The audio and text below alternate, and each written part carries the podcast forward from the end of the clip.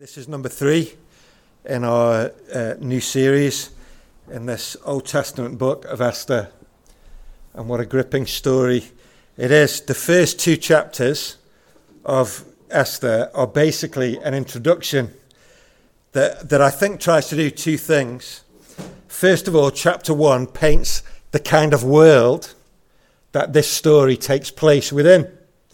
And we were thinking about that uh, last week you can catch up on that uh, on, online uh, during the week if you missed it. But then in chapter 2 now, we say hello to the two main characters. Um, and we find out, in a sense, how they experience living in this dysfunctional kingdom. So, in a way, last week we were looking at a top down approach, thinking about the kingdom. This week is very much more a kind of bottom up approach, thinking about how it feels to live in this empire. Today, we're really asking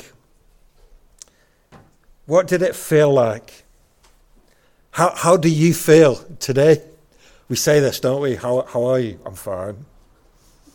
Okay.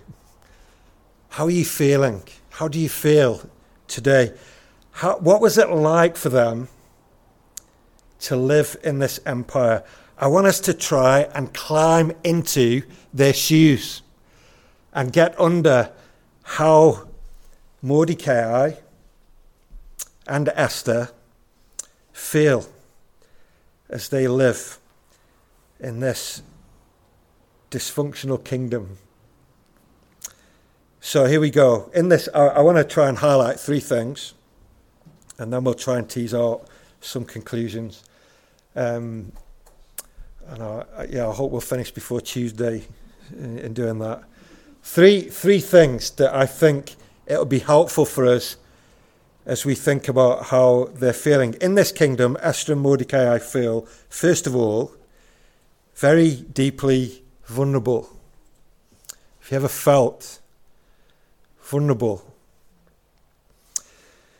First of all, I want to say two things under this. First of all, we can see this very clearly in the abusive process that they are suddenly exposed to in this chapter. At the start of chapter 2, four years have passed since last weekend. four years have passed since the king, in a drunken rage, had banished his queen. But Vashti saying no was just the start of a series of bad things that happened to Xerxes. His military campaign, in the meantime, in Greece, had been an abject failure. His army had possibly been 10 times bigger, but the Greeks, he found to his cost, were a lot smarter. I don't know if you've seen the film 300 or you, you may have read about the Battle of Thermopylae, where 300 Spartans held off hundreds of thousands of Persian, the, the Persian army, very famous battle in a narrow pass to allow the Greeks to regroup. And in the end, Xerxes had to return home seriously humbled. I, I wonder whether chapter 2 of Esther begins with a subtle hint of regret. Does the king have second thoughts? He well remembers Vashti. He remembers what he did to her four years before, but she's not there to comfort him now. And he knows that there's no going back.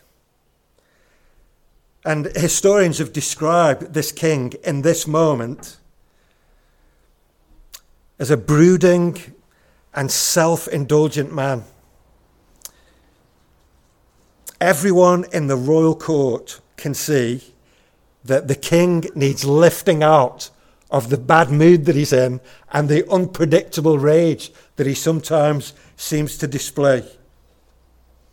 So, in verse 2 here, one of his advisers puts his head above the parapet and risks it all by suggesting something to cheer the king up. No time for regrets, O king. Here's what we'll do. What they suggest is an appalling abuse of power, though, isn't it? Just look at verses 2 to 4. It seems clear that this is not just a beauty parade that's being proposed for the king, it, it's actually a kind of sex competition. The woman in the empire who pleases the king the most will get to replace Vashti as the queen of Persia. And this is a competition with no choice. This doesn't appear in an advert in a TV show, and you can apply if you want to join. If you were young and pretty, you were automatically entered into this competition. Estimates vary as to how many young women might have been involved in this, from a few hundred to a couple of thousand. Just think for a moment of all the young women across this massive empire who were suddenly forced to say goodbye to family and friends, maybe even to boyfriends and fiancés. This is basically state sponsored trafficking, kidnap, and rape. Later on, in verse 12 and 13 and 14, we find that the king spares no expense in these young women being prepared to meet him for 12 months, for a whole year. Each woman was subject to expensive spa treatments with exotic lotions and Persian perfumes Exfoliation, what's that? Doesn't say that in the passage, I just know that word and I've always wondered what it was. They, they do this under the supervision of the king's eunuch, Hegai. I, I wonder whether it was 12 months in order to make sure that none of these young girls were pregnant when they arrived. Or maybe to them, it felt more like how an animal feels being fattened up for the slaughter. These young women here, all, all of them, endure the agony of waiting in a long queue to spend one night with the king.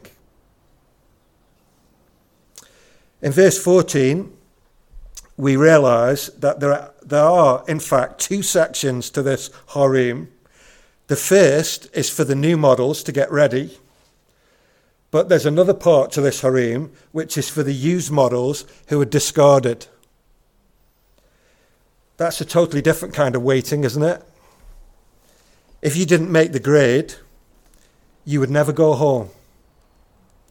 You would never marry or have a family. You would live like a widow in the seclusion of this luxurious harem for the rest of your life. All of this to satisfy the bruised ego of a depressed king. I think the point of all this is that in this world, the weak only seem to exist to satisfy the needs of the powerful. This is the atmosphere that Esther is forcibly dragged into in verse 8. And I think the author is trying to show us something of the odds. I'm not really a betting man, but what are the chances of Esther even surviving this ordeal, let alone winning in such a brutal competition like this? I think there's a second note of vulnerability here, though, in verse 5, the author interrupts the narrative about this competition to introduce Mordecai and Esther to us.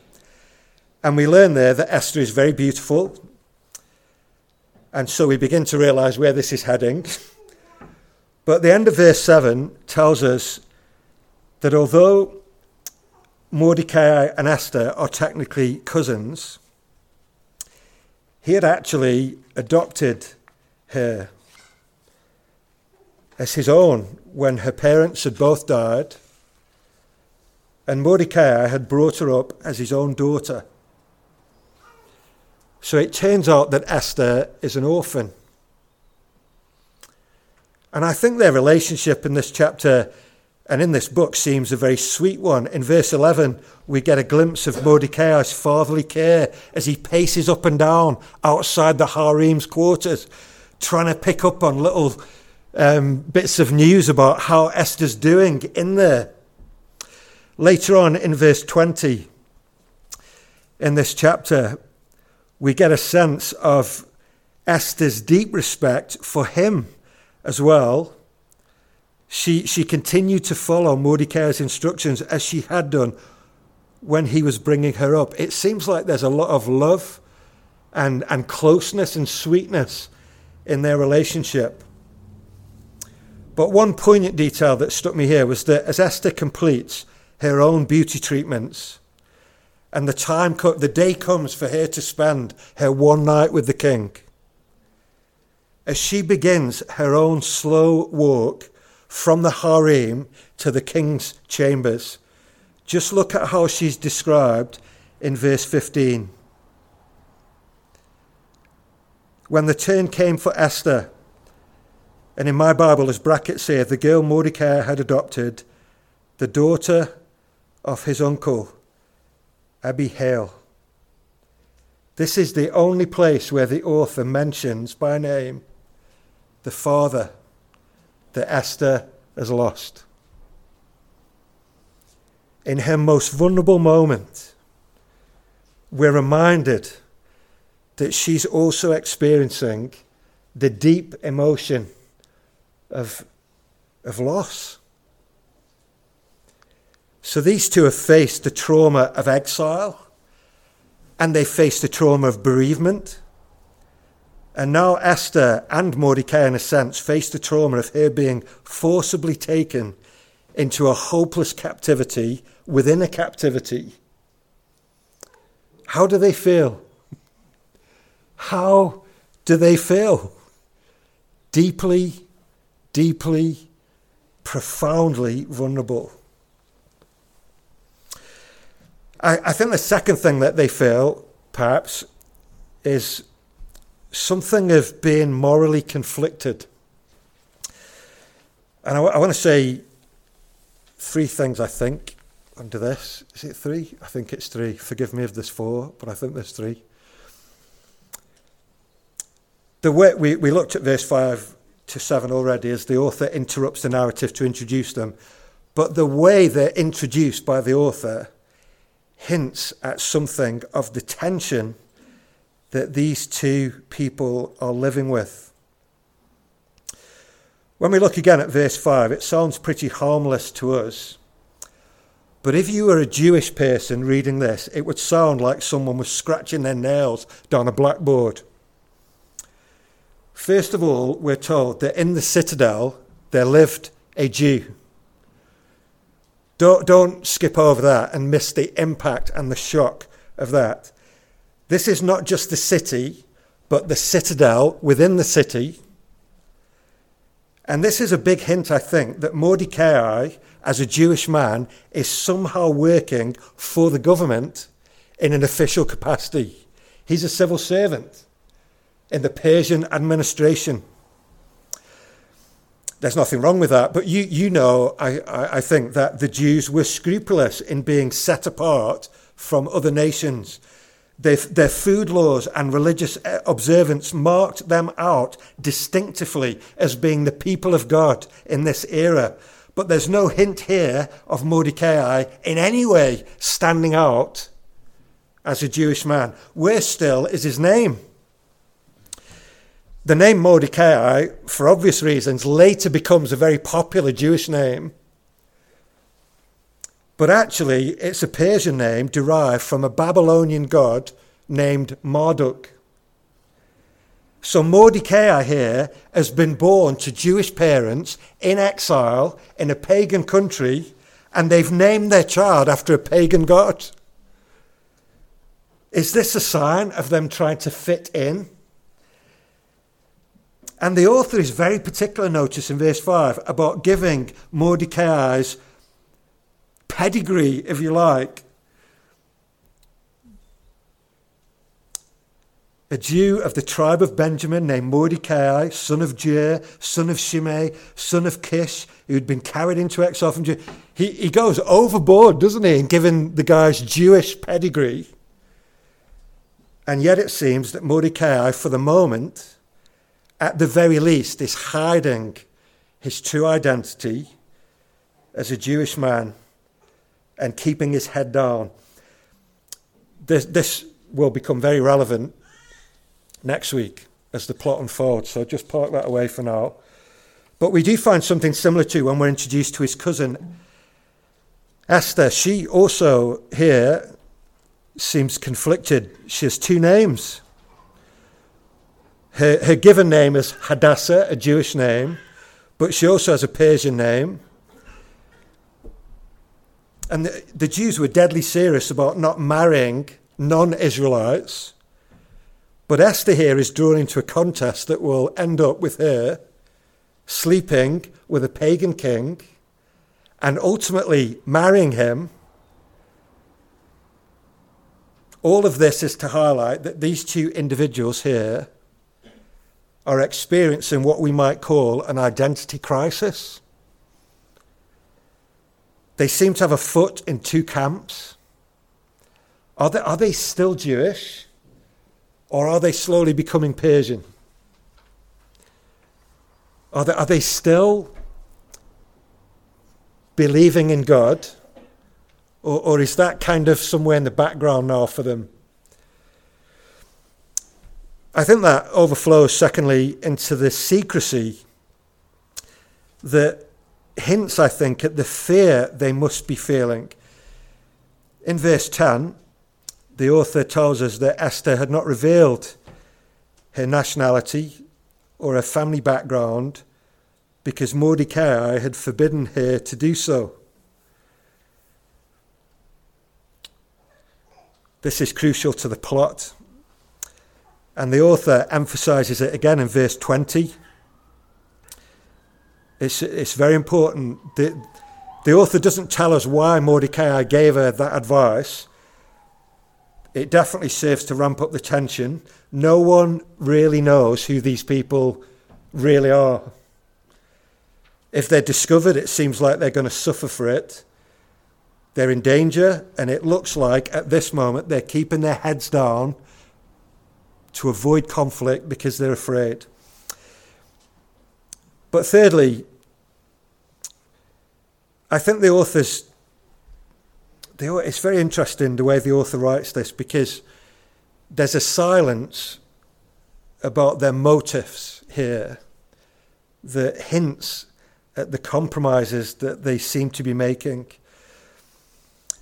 Some commentators in history have condemned Mordecai and Esther very strongly as being weak.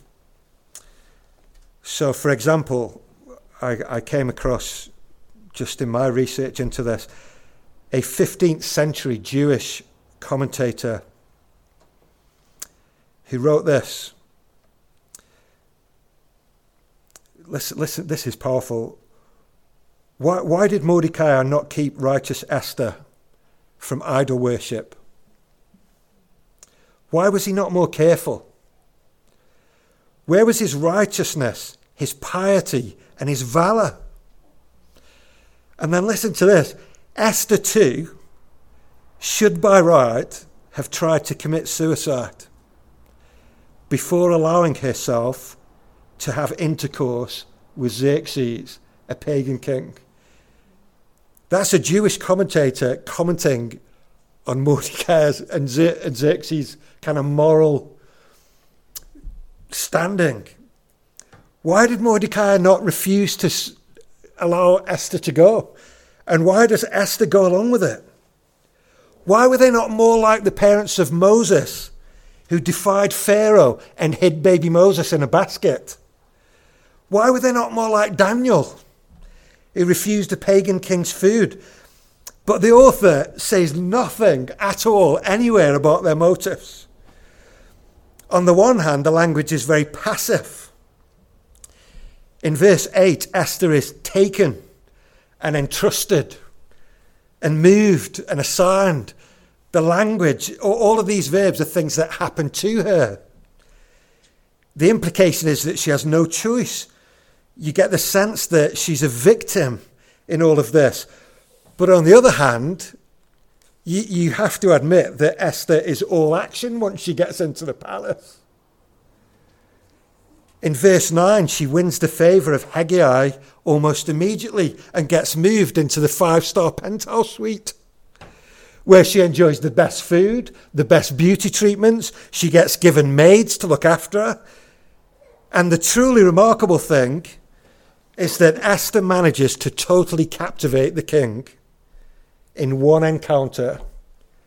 And rather than sending her back to the part of the harem that's for the used models, Xerxes immediately crowns Esther queen in place of Vashti and proclaims a national holiday. So, what do you think of Esther? How does she feel? Perhaps she hated every moment of it. Maybe this violated every truth she stood for and she felt ashamed of what she'd been forced to do. Or perhaps she loved it. Was swept off her feet, caught up in the attention of powerful men and the luxurious surroundings. Is she cowering and trembling here? Or is she relishing it all? And what about Mordecai? How does he feel? Is he being wise? Or is he being a coward? At no point is there any word of protest from either of them about any of this, but the striking thing is that the author makes no judgment, does he? Or she?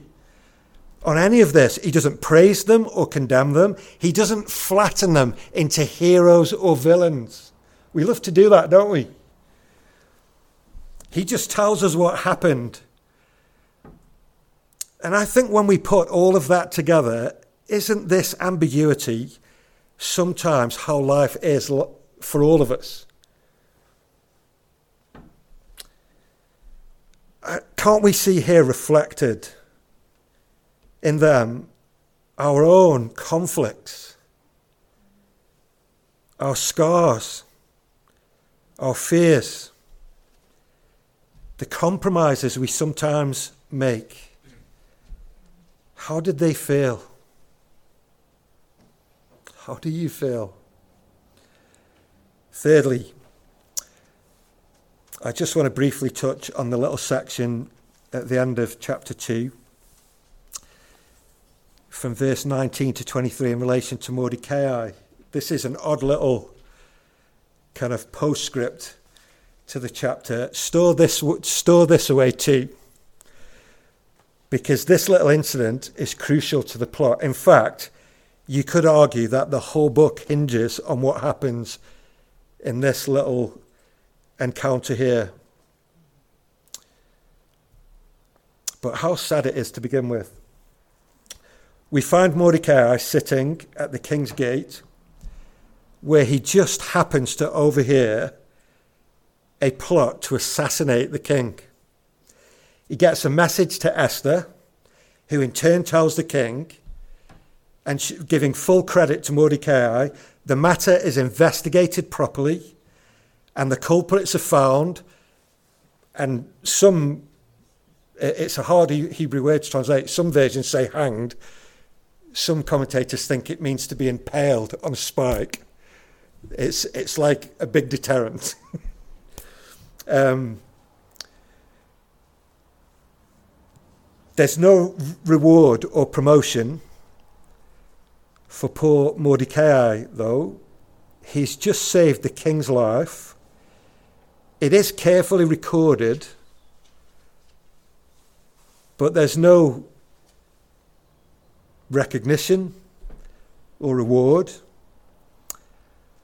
And I wonder whether in this environment, Mordecai simply doesn't belong. His face doesn't fit. He's totally unnoticed. And even when he loyally does the right thing, it's sadly overlooked. I, I wonder whether some of you, some of us, might recognize what that feels like. Do I really belong? Why does no one notice? Even when I do the right thing, no one appreciates it. So here's Mordecai being unfairly forgotten. The author is showing us the kind of environment, and then in this chapter, giving us a glimpse of what it felt like for God's people to live in this kind of place. How did they feel?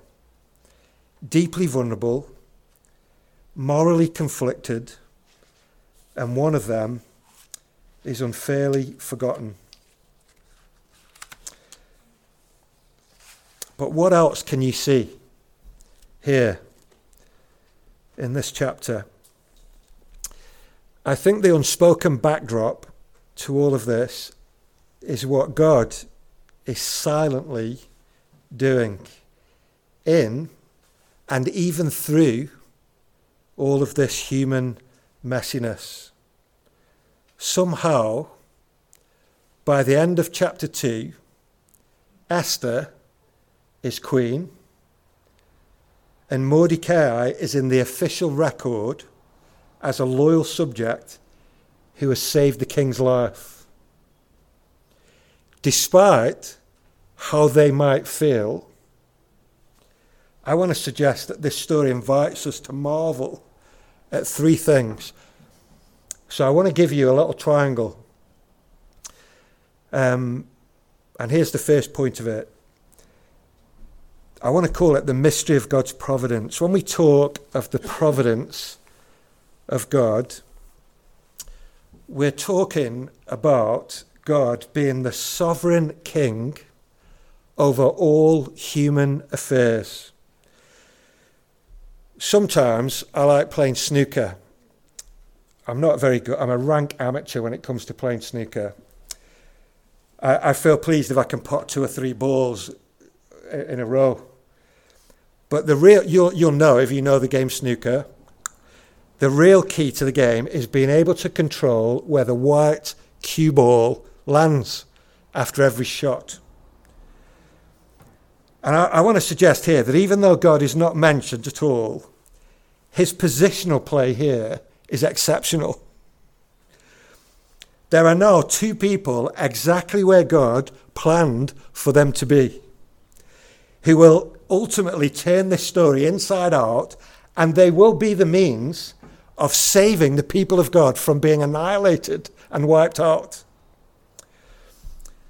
The reason we call this a mystery is because I think it's impossible for us to fully know how the plans and purposes of God interact with the selfish choices of people who are acting in their own interest. No one made Xerxes show off or banish his queen. No one made Xerxes attack Greece. No one made him oversee an abusive sex competition. No one made Mordecai or Esther respond in the way they did. No one made two officials plot to kill him. And who could have predicted that Mordecai would be there in just the right place at just the right time to overhear their plot?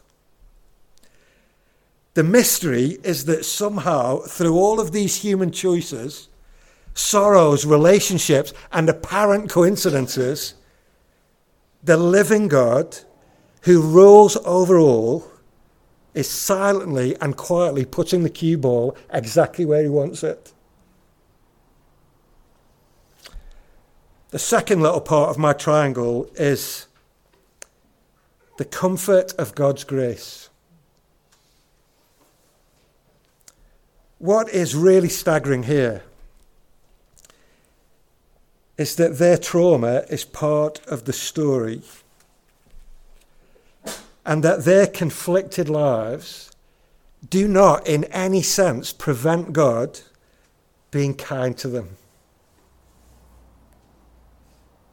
Do you think that Mordecai and Esther might have been tempted at some point to think, we've blown it? Life's too hard. We've made too many mistakes. Do you ever feel like that?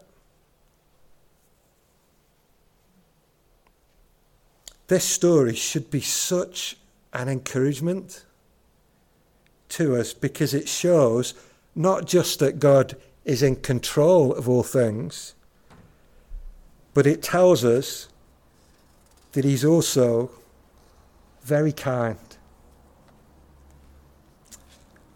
Mordecai and Esther weren't always right, but they were also vulnerable and wounded. And isn't it true? One writer puts it this way that often it is our wounds that send us searching for solutions and meaning. We pour ourselves into work thinking success might heal us, or into our social lives thinking esteem and affirmation from others might be enough. We numb ourselves with food or drink or entertainment or sex. Perhaps Esther's two names are not just a symbol of her compromise, but also of her scars. She's lost both of her parents. She's lost her home. She's lost her freedom. And maybe she's even lost her way as one of God's people. I, I think in Esther here we see a person who is compromised and in need of repentance, but also someone who is traumatized and in need of healing. Her story is therefore an even deeper story of God's grace, isn't it? God can save people who are hardened in rebellion. But isn't it sweet that he can also use those who've been crushed by it? And in Mordecai too, we see God overruling injustice. Sometimes life is not fair. Things don't turn out the way they should have. We're overlooked or forgotten. This story reminds us that God is working the details out And I, I wonder whether this should free us to be patient and calm rather than bitter and anxious. Like them, we too live in a wider world that can be at times terribly complex, sometimes very violent. Haven't we been reminded over this last year of how vulnerable we are to disease? and even death. For some of us, too, there may be the recollection of childhoods that were fraught with scars of shame or loneliness. And on top of our own traumas, don't we sometimes feel a helpless, helplessness of watching those that we love suffer?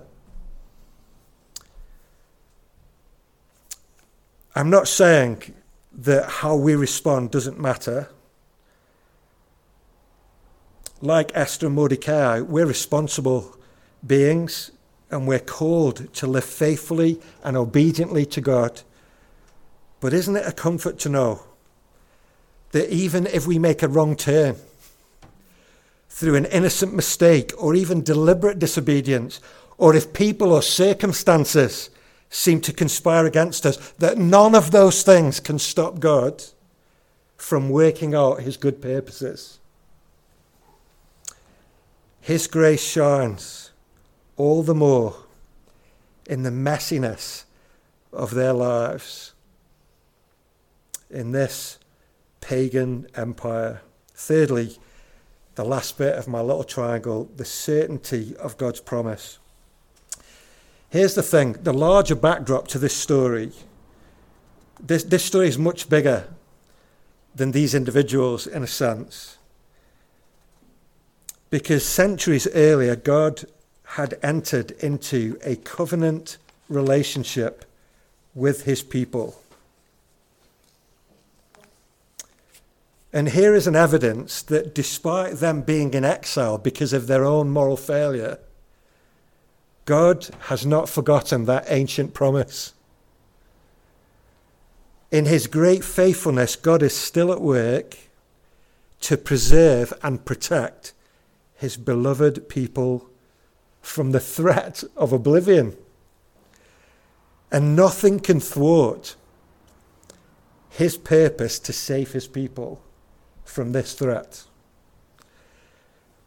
God is not at the mercy of unpredictable events here. He isn't struggling to keep up or backed into a corner. He is the Lord who loves his precious people. And his purposes for them are the ones that will ultimately prevail.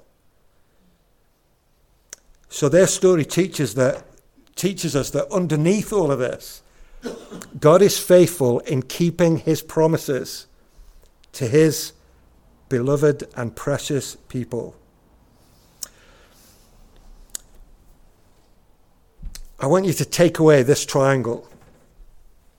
Take it away, write it down, stick it on your fridge at home. I, I want it to comfort you. Sometimes we do love to feel that we're in control of our lives, but often we feel caught up in circumstances that are way beyond what we'd planned. And this story reminds us that God's mysterious providence, his gracious kindness, and the certainty of his promises are the things that really shape our lives, despite how we might feel. Will you indulge me, though? Because I want to make, as we close, one big, important leap. I want to pull these three strands together and I want to overlay them on the cross of Jesus. This is a big leap. Where, where, where, this is a big leap. 500 years forward to Jesus coming into the world. Think about this. The cross where Jesus died is the pinnacle of God's mysterious providence. It is the evidence of his gracious kindness to sinners like you and me. And it is the everlasting seal of his promises to his believing people. If you can grasp this afternoon this triangle working in the cross of Jesus, you'll be better able to apply it to your own life. In terms of God's mysterious providence in human affairs, no one made Judas Iscariot betray Jesus. No one made Peter deny him. No one made Pontius Pilate or Herod hand Jesus over to be crucified like a criminal. No one made the Jewish religious leaders plot to kill him. All of these people were acting in complete ignorance out of their own self interest. And yet, and yet, God, despite all of this intrigue and hatred, was working out his plan and purpose, not in spite of those people, but through them to fulfill his ancient promise to save a people for himself through the death of Jesus in our place. So when Peter preached publicly in Jerusalem just a few weeks after the resurrection of Jesus. He said this to the crowds who were listening. And the words here will come up on the screen. This is Peter preaching in Jerusalem to the crowds. This is what he said. You disowned the holy and righteous one and asked that a murderer be released to you instead. That was Barabbas. You killed the author of life, but God raised him from the dead. We are witnesses of this.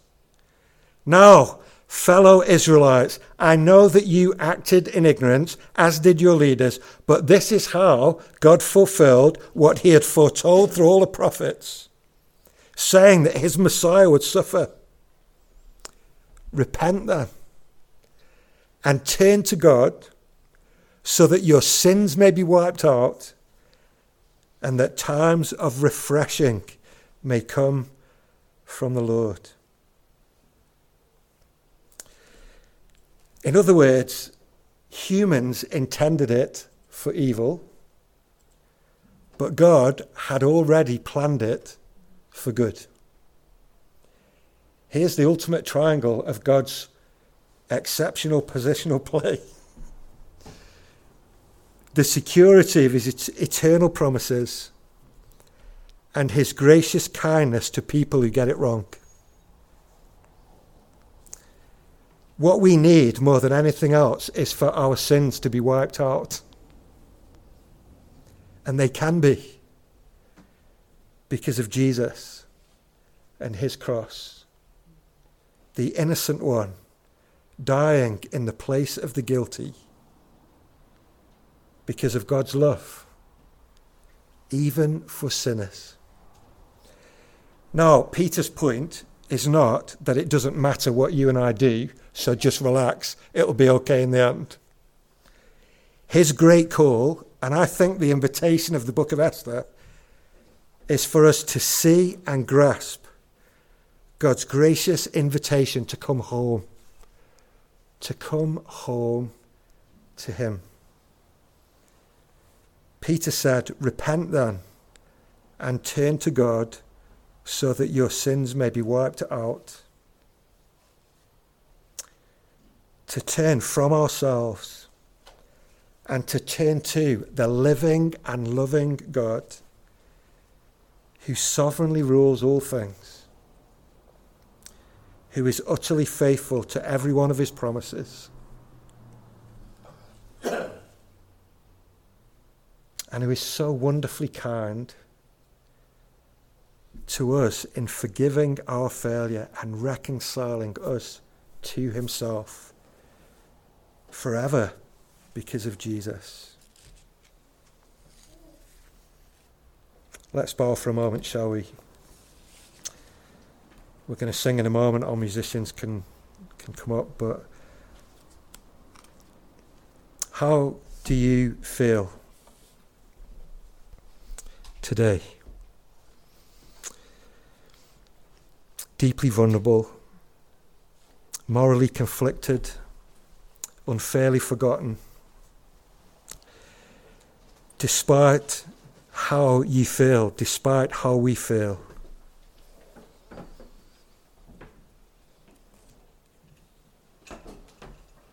Here is a God who is gracious and kind. Father, we thank you for this precious part of your word. We thank you for this amazing narrative. We thank you for the rawness and the honesty of the way it doesn't flatten these characters but tells it how it is, how it is. Lord, this this is how life is for all of us messy, um, often ambiguous. Father, we pray that you would point us to, to the pinnacle of your gracious kindness, the sending of your Son, the Lord Jesus, into this world. Would you point us to him, to his cross, where forgiveness is found, life is found, refreshment is found. We pray that it would be so for every single one of us. And we pray in his name. Amen.